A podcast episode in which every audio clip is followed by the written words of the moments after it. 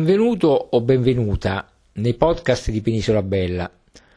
Sono Giuseppe Cocco, divulgatore geografico, ti racconto l'Italia con la guida dei diari dei viaggiatori del Grand Tour dall'Ottocento ai giorni nostri.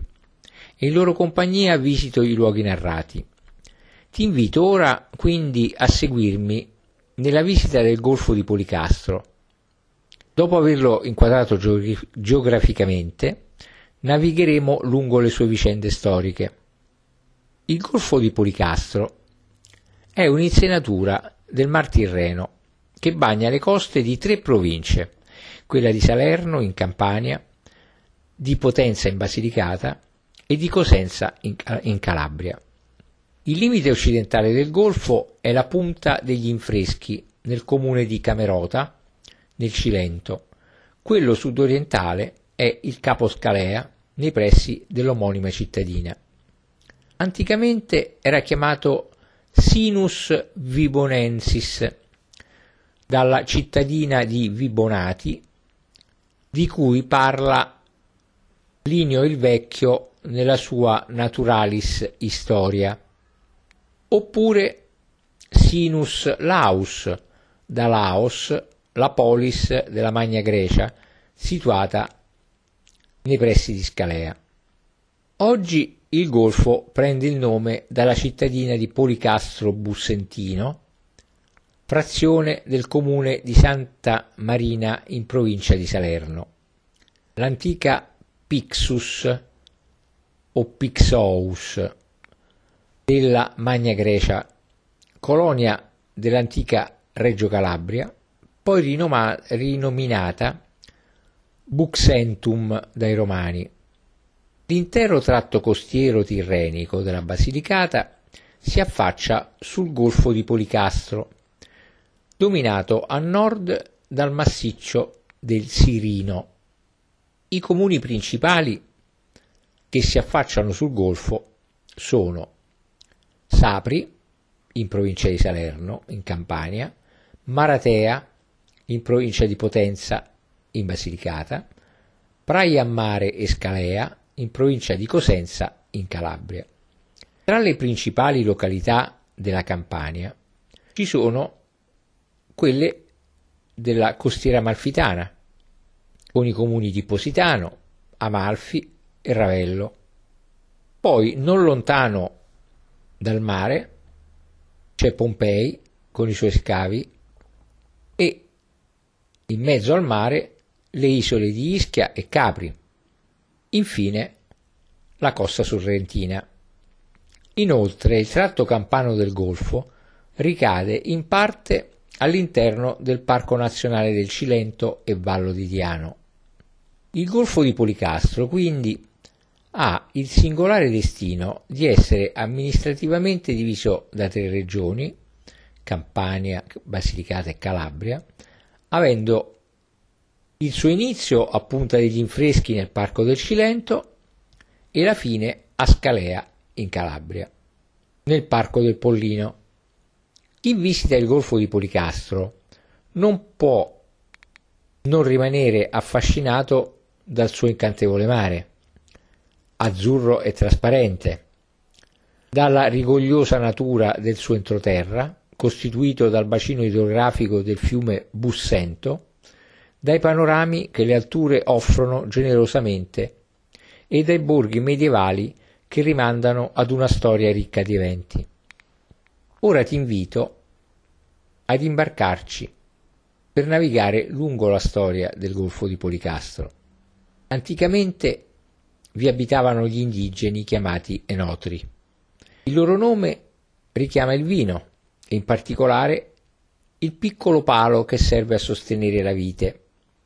Probabilmente gli Enotri, imitando i Greci, utilizzavano per la spremitura dell'uva i cosiddetti palmenti, ossia tini scavati nella roccia, dei quali esistono nel Cilento diversi esemplari.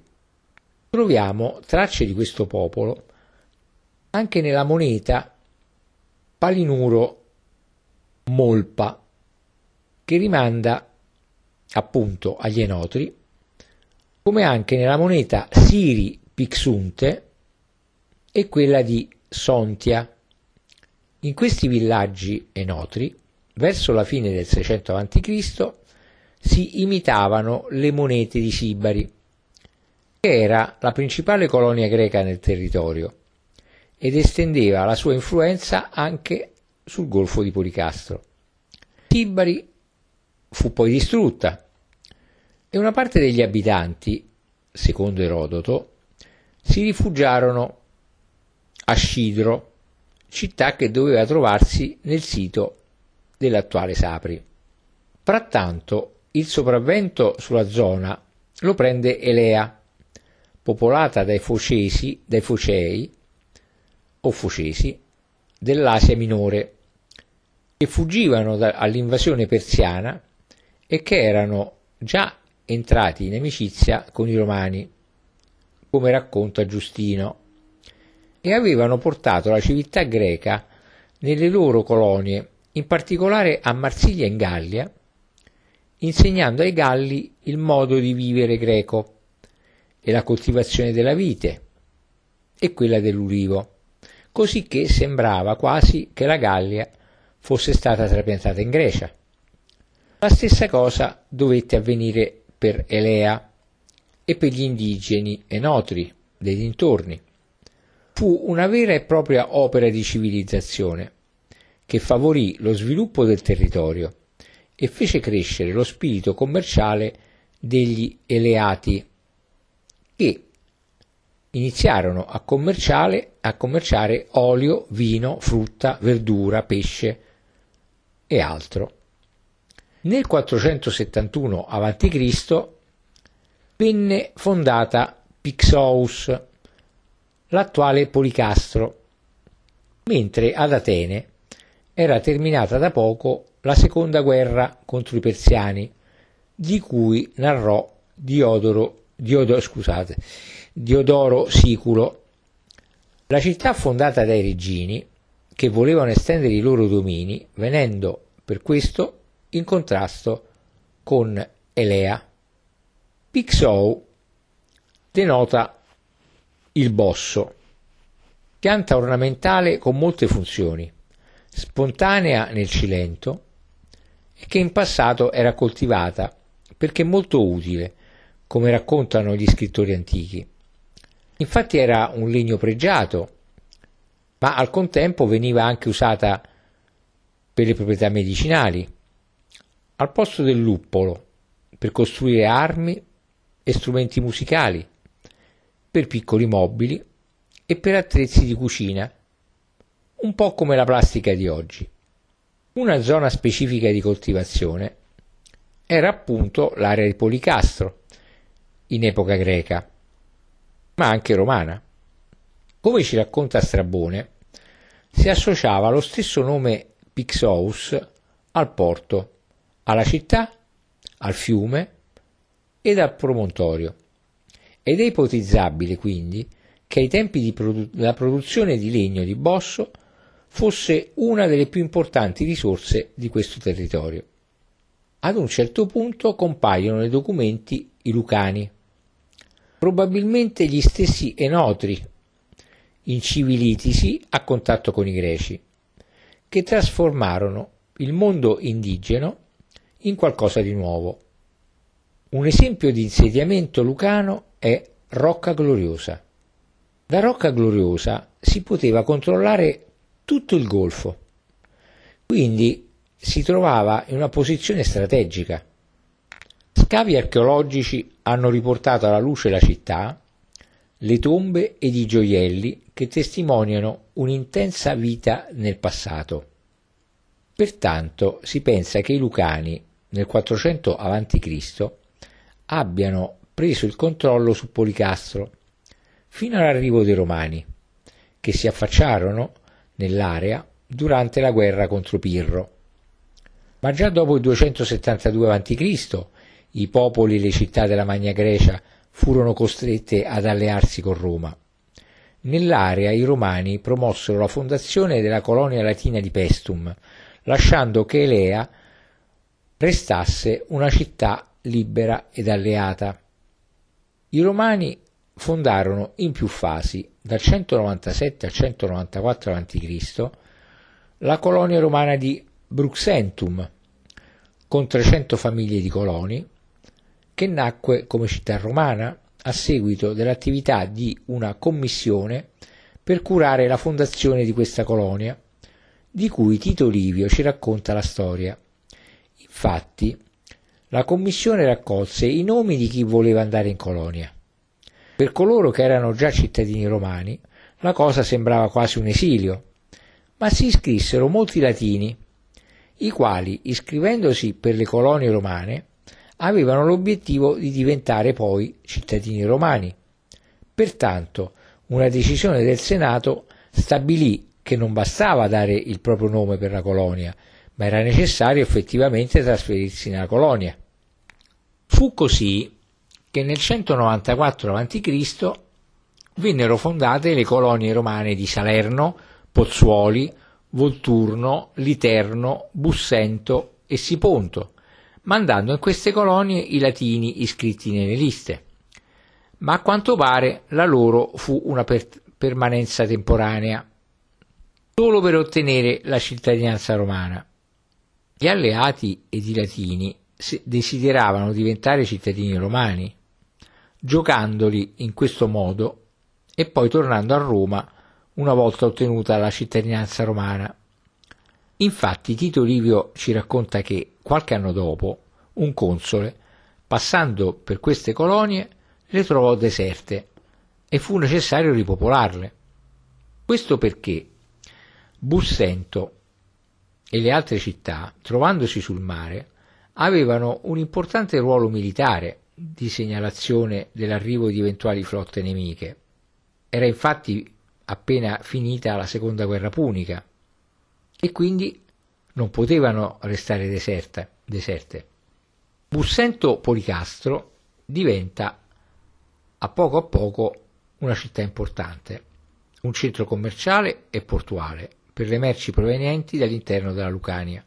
Per la prima età imperiale nei documenti troviamo la presenza di un macellum, edificio dove si vendeva carne e pesce, e di un forum o piazza principale della città, sulla quale di solito si affacciavano gli edifici pubblici, e altre iscrizioni sono dediche onorarie a membri della famiglia imperiale per ottenere protezione e finanziamenti. Poi, nel tardo impero, Bussento divenne sede vescovile, aprendo una fase paleocristiana. Traccia di quest'epoca è la cripta della cattedrale di Policastro. Quindi Policastro rimase tra le più importanti città del Medioevo, anche grazie al porto, favorita dalle sue attività commerciali e ben difesa dalle mura, e alla quale si aggiunse pure un certo sviluppo interno, che la fece diventare, dopo Salerno, la più importante città a sud. L'attenzione con cui venne seguita e curata dai suoi amministratori nell'ambito del Regno di Napoli si evince poi anche dalla scultura posta all'ingresso della cattedrale, Madonna con Bambino ed angeli ai lati, di Domenico Gaggini, artista lombardo che lavorò molto per conto degli aragonesi di Napoli. È una scultura risalente alla seconda metà del 400 ed è una importante opera d'arte, sebbene pressoché sconosciuta, nella quale uno degli angeli raffigurati con una mano protegge la città di Policastro, come era al tempo, con la cinta muraria, le torri, le chiese, gli edifici. Un'altra fondazione romana fu la città di Vibo, una colonia latina anch'essa, che si pensa possa essere localizzata nel sito di Sapri e che si differenziava da Bussento in quanto quest'ultima era una colonia romana.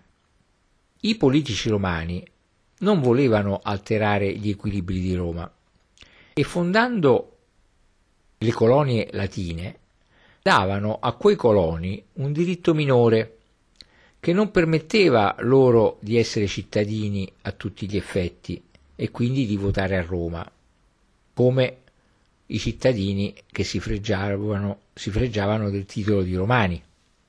Spesso i latini erano plebei, senza risorse, che uscivano da Roma per trovare una nuova possibilità di sviluppo e di vita.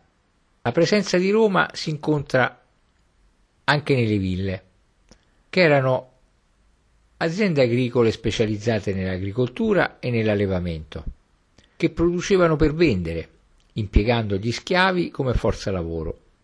La villa di Santa Croce è una di queste ed è un chiaro esempio di grande villa romana, dove il molo dimostra la necessità di utilizzare il mare come via di comunicazione per commerciare facilmente. Inoltre, l'iscrizione di Lucio Sempronio Prisco, un duoviro designato a Sapri, è una testimonianza dell'organizzazione politico-sociale della colonia latina.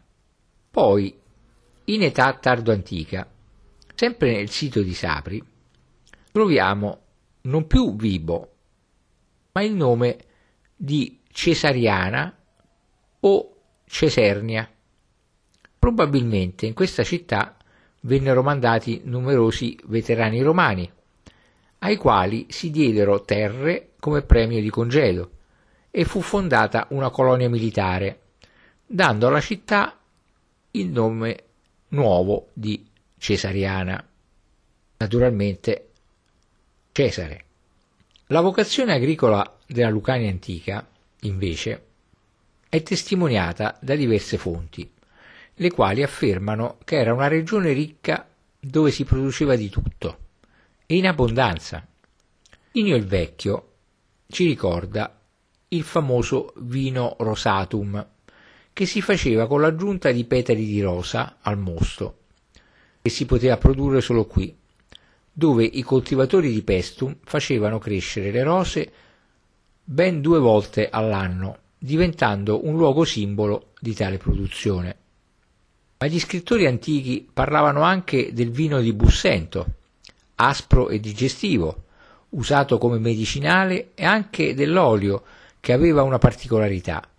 Si faceva con olive denocciolate e prodotto da 5 qualità di olio, e quindi di olive. Era certamente l'olio denocciolato, dal sapore e dall'aroma straordinario, uno dei punti di forza della produzione dell'antica Magna Grecia e poi della Lucania romana.